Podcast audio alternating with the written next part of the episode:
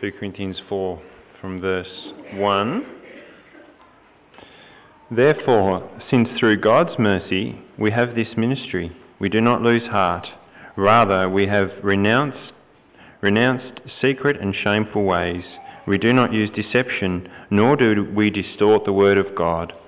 On the contrary, by setting forth the truth plainly, we commend ourselves to every man's conscience in the sight of God. And even if our gospel is veiled, it is veiled to those who are perishing. The God of this age has blinded the minds of unbelievers so that they cannot see the light of the gospel, of the glory of Christ, who is the image of God. For we do not preach ourselves, but Jesus Christ as Lord, and ourselves as your servants for Christ's sake. For God, who said, "Let light shine out of darkness," made his light shine in our hearts, to give us the light of the knowledge of the glory of God in the face of Christ. But we have this treasure in jars of clay, to show this all-surpassing power is from God and not from us. We are hard-pressed on every side, but not crushed, perplexed, but not in despair, persecuted, but not abandoned, struck down, but not destroyed. We always carry around in our body the death of Christ, so that the life of Jesus may also be revealed in our body. For we who are alive are always being given over to death for Jesus' sake, so that his life may be revealed in our mortal body. So then, death is at work in us, but life is at work in you. It is written, "I believed, therefore I have spoken." With that same spirit of faith, we also believe and therefore speak, because we know that the one who raised the Lord Jesus from the dead will also raise us with Jesus and present us with you in his presence. All this is for your benefit, so that the grace that is reaching more and more people may cause thanksgiving to overflow to the glory of God. Thanks, Carl. Well, can I just extend my own invitation to those of you who are visiting as well this morning. If you're here for Graeme and Linda's commissioning service, it's great to have you with us. And of course, if you're regularly here too, it's great to have you here as well.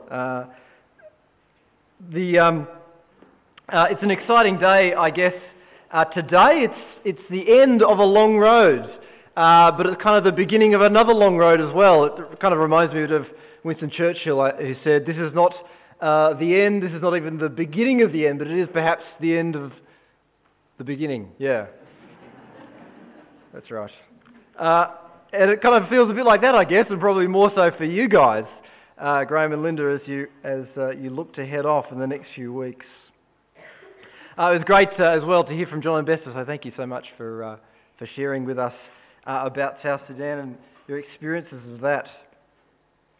But as we send Graeme and Linda off, as we commission them for this ministry, this work in South Sudan, I want to spend some time this morning just thinking about what the shape of their ministry will look like, what it ought to look like. We're sending Graeme and Linda to provide medical care, to look after young children and mothers, but we're also sending them to share with people the good news about Jesus and the grace of God in Jesus Christ. And so I think it's useful for them and for us as well to think about what ought to be the shape of gospel ministry, of Christ-centred ministry. What should be the shape of their ministry? And for those of us who stay behind, what should be the shape of our ministry? Now, when I say ministry, I don't mean, paid ministry or ministry jobs, but I mean what should be the shape of the way that we serve others and follow Christ? Well, the passage that we're looking at this morning helps us to address that, helps us to get our expectations, if you like, right about ministry. Last week, for those of you who are here, you remember that we thought about our expectations of the church, what they should be. Well, this morning it's about reshaping our expectations of ministry. And Paul, the Apostle Paul, who wrote this letter to a church in Corinth, he wrote it about 56 AD, so about 25 years after the death and resurrection of Jesus. In the section that we read, Paul is describing the shape of his ministry and the shape of the ministry of his companions. So in verse 1 of that chapter, he says, "Through God's mercy we have this ministry," and then he goes on to say what that is. In verse 2, how does he go about this ministry? Well, he says, "We have renounced secret and shameful ways. We do not use deception, nor do we distort the word of God, but on the contrary, by setting forth the truth plainly, we commend ourselves to every man's conscience in the sight of God." So how have they gone about their ministry? Well, they've rejected lies and untruths, and instead they've committed themselves to the truth. What is that truth? The second half of verse 4 tells us it is the light of the gospel of the glory of Christ, who is the image of God.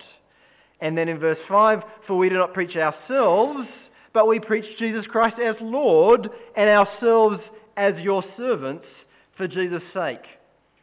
In other words, the very centre of Paul's ministry was the proclamation of words, true words, about Jesus.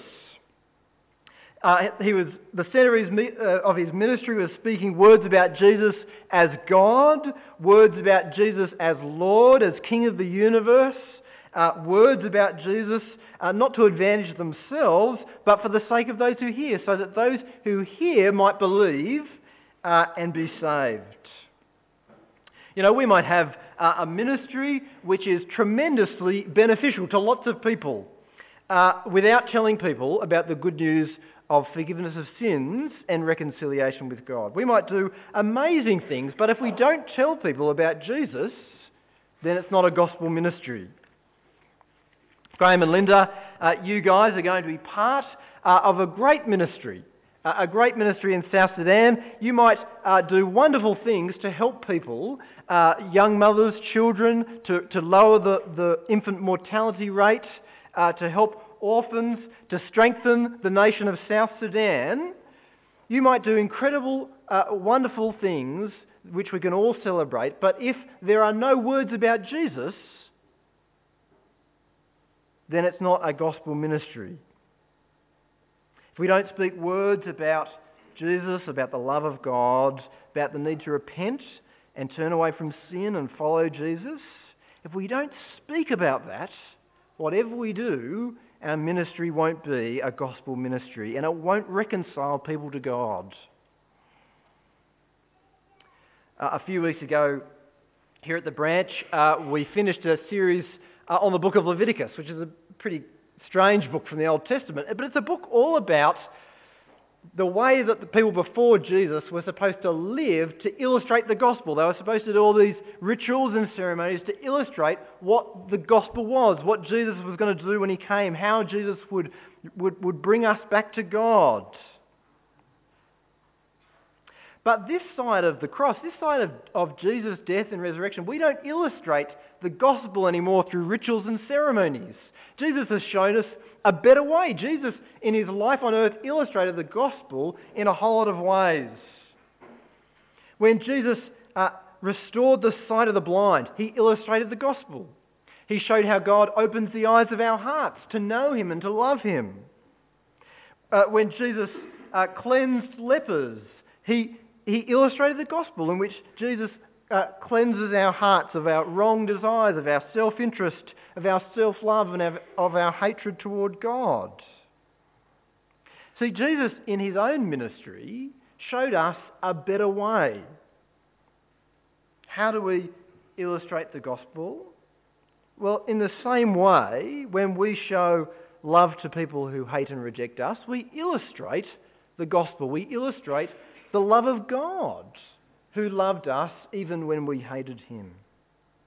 When Graeme uses his skills as a doctor to bring healing into the lives of little children and mothers, he illustrates the gospel. He illustrates the healing power of God, not just physically, but in restoring the spiritual lives of people. We heard about it before as well, didn't we? When Graeme alluded to the fact that Jesus came down, he left the glory of heaven to come down into our earth to save sinners, to save us. And in the same way, as Graeme and Linda go from here, it's not the, Australia isn't perfection, the perfection of heaven, but in the same way as they go, as they leave this place to go to South Sudan, to leave the comfort of this environment and the love of this environment, to go to a strange place, to go to a distant place, to share the love of God, in the same way they illustrate the gospel. But here's the key point. None of those things are the gospel. They're just illustrations, and without words to explain them, they'll be misunderstood. I'm pretty sure I've told this story before, but I love this story so much that I'll tell it again. Martin Luther, he was a guy who lived in the 1500s, and he was a man who grew up in a deeply religious environment. And in his day, the church had decided that people weren't clever enough to understand words about God. And so what they did is instead they made stained glass windows and they painted pictures and they had incredible rituals and ceremonies in the church, and they made sculptures of the crucifixion of Jesus, because they thought that in that way they might be able to communicate the gospel better to people. But the trouble was that when Martin Luther would look at the crucifixion scenes of Jesus, he totally misunderstood what was going on. He would look at the cross and Jesus dying on the cross and think, God must be so angry with us because of what we've done to his son. God must be furious. How can we ever make up for the fact that we've killed God's own son? Martin Luther failed to understand that the cross wasn't a sign of God's anger at us, but it was a sign of God's love, that in the cross of Christ, God reconciles himself to us. God takes away his anger and his wrath at us. You see, Martin Luther totally misunderstood the illustrations of the gospel without words explaining the gospel, who Jesus is, that we need to believe in him and be reconciled to God. If our ministry is to be a gospel ministry, then at the very centre, there must be words about Jesus. Well, that sounds easy enough, doesn't it? That sounds easy enough, guys. Just have some words about Jesus. But Paul goes on to sketch a much blacker picture as well of the shape of gospel ministry. If you've got your Bible open still, look with me at verse 7, where Paul says this. He writes, "But we have this treasure." This treasure is the truth about Jesus. "We have this treasure in jars of clay to show that this all-surpassing power is from God and not from us. We are hard-pressed on every side, but not crushed, perplexed, but not in despair, persecuted, but not abandoned, struck down, but not destroyed." The second thing which Paul says about gospel ministry is that it's hard. It involves pressure, perplexity, persecution, being struck down. In fact, Paul says it's death. In the next three verses, he says things like this. He says, "We always carry around in our body the death of Jesus." And he says, "We who are alive are always being given over to death for Jesus' sake." And again, "So then, death is at work in us." What does he mean by that? What does Paul mean by ministry is death? In other parts of the Bible, God tells us to put our sin to death, which is a kind of a metaphorical way of saying to kill sin, to get rid of it, to run away from it. Is that what Paul means by ministry is death? Does he mean that effective ministry requires putting sin to death? That's certainly true, that effective ministry requires putting sin to death, but I don't think that's what Paul is saying here. What he's saying is that this gospel ministry has almost killed him. This gospel ministry has been immensely hard work. It's provoked opposition. It's provoked persecution. It's been perplexing. I love that. I love that as a description of ministry. What is it like? It's perplexing. Literally, he means, I'm at a loss. I don't understand it. I was talking with Ben this week about his ministry, the Adopt-A-Block ministry. And the word that kept coming back into my head was this, perplexing. One day you go and people receive you with great joy. And you think, God, thank you so much for your incredible mercy today in this ministry. And then the next day you go and someone says, look, I'm over it. I don't ever want to see you again. I've heard enough. Don't come back. Someone that you think that you're finally getting to know. No, Paul says ministry is perplexing. God, what are you doing? I'm at a loss. I don't understand. But these difficulties in ministry don't just come from people outside the church. One of the great sources of Paul's difficulties in ministry is the church itself. If you read the rest of 1 and 2 Corinthians, you'll discover that that's the main source of his opposition. The Corinthian church, the people in the churches. So here is Paul's message about the shape of gospel ministry. It will nearly kill you. It will be hard work. The death of Jesus will be manifest in your ministry as you are oppressed, as you are opposed, as you are struck down, as you're perplexed, as you're persecuted, and possibly even as you're put to death. There are places in the world where Christians are still put to death because of their ministry and their love for Jesus. But people rarely advertise those realities in ads for ministry jobs, do they?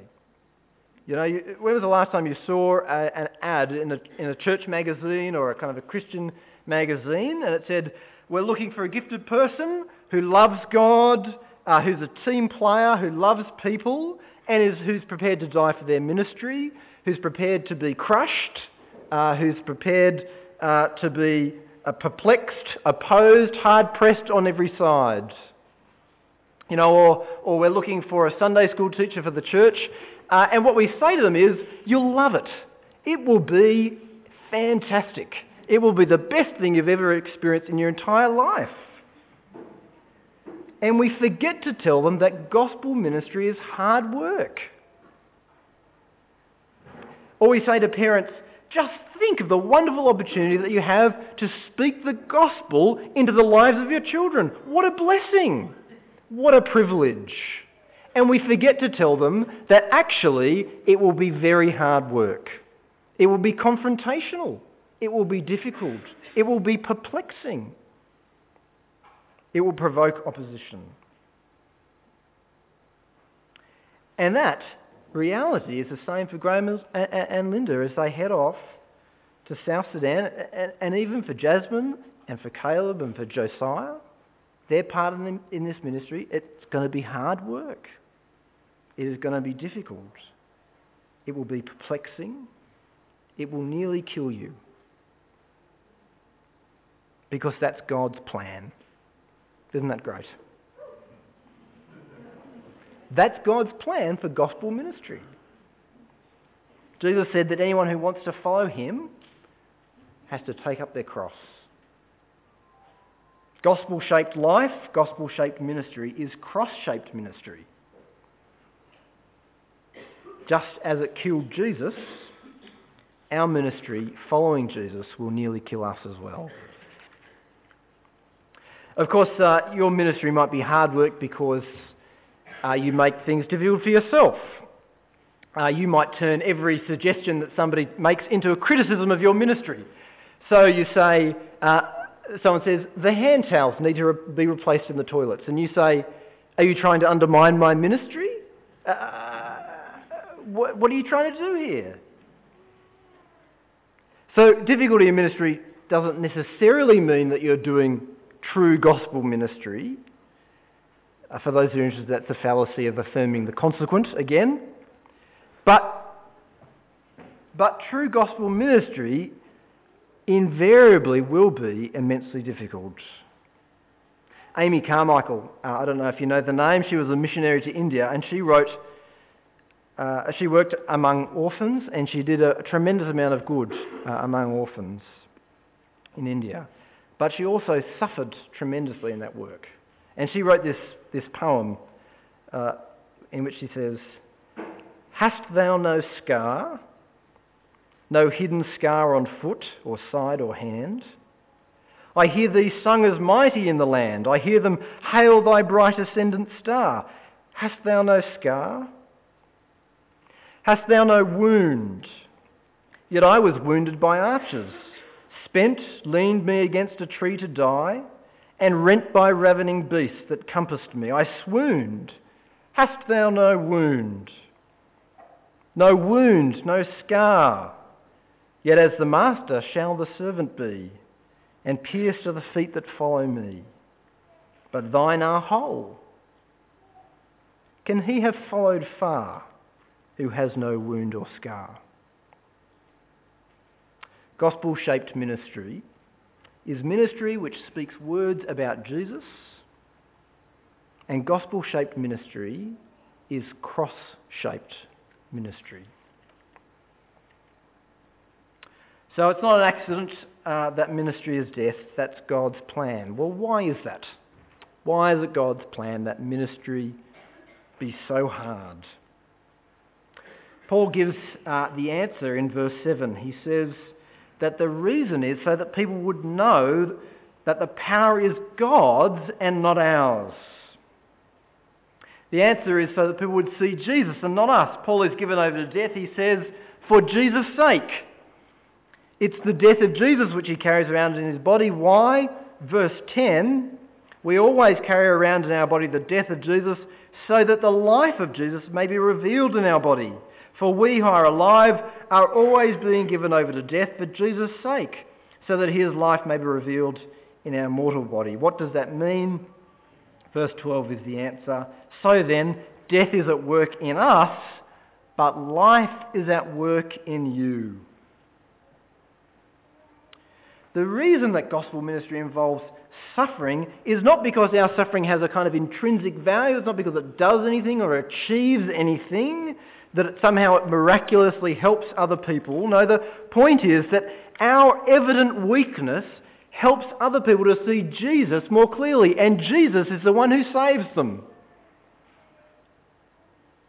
In other words, gospel ministry is death because in that way it forces people to look past us and to see Jesus. You guys are going to be doing great work helping people in South Sudan, and the danger will be that people will look at you and not see Jesus. Here's the great news. God will crush you so that people look past you and see him. And when that happens, they'll find life. Our temptation so often is to ask, isn't it, what's in it for me? What do I get out of it? But the climax of Paul's point here is not what we get, but what they get. What's in it for you if you engage in gospel ministry and follow Jesus? Well, Paul's pretty clear about the benefits, isn't he? You'll get suffering, hardship, persecution, and trials and oppression. But what will be in it for the people that you minister to? Well, what's in it for them is life. The good news about Jesus, the good news about forgiveness from God, the good news about a new life lived to the glory of God. What's in it for them is the light of the knowledge of the glory of God in the face of Jesus Christ. I think it's crucial to understand that gospel-shaped ministry is cross-shaped ministry, but I think it's even more important to understand that gospel-shaped ministry is cross and resurrection-shaped ministry. That perspective helps us to understand that when we say ministry is death and that it will nearly kill you, that doesn't mean that ministry is hopeless and joyless and pointless. To say that would be like saying that the cross of Jesus was pointless and hopeless and empty because it was so black and dark and horrible. But that's the paradox of the cross, isn't it? The paradox of the cross is that the worst day in human history is the greatest day. The day when the world put the Son of God to death is the day in which God won life for those who believe in Jesus.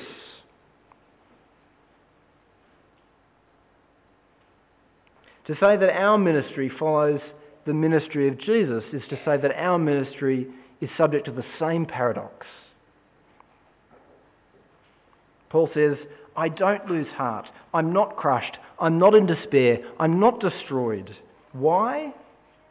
Because through my ministry, as hard as it is, you've discovered Jesus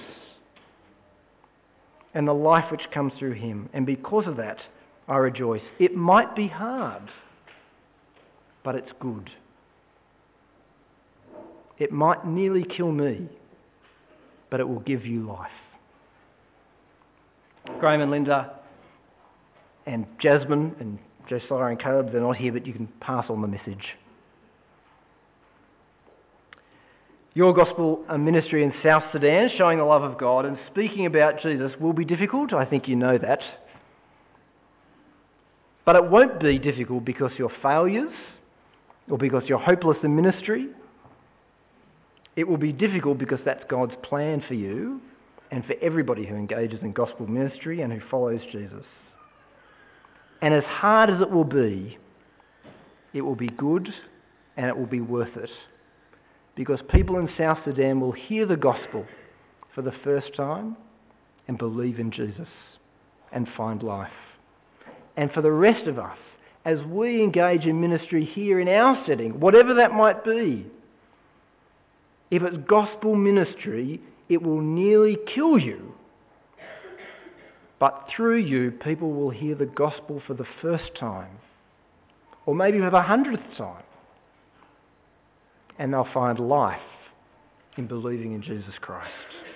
Let me pray.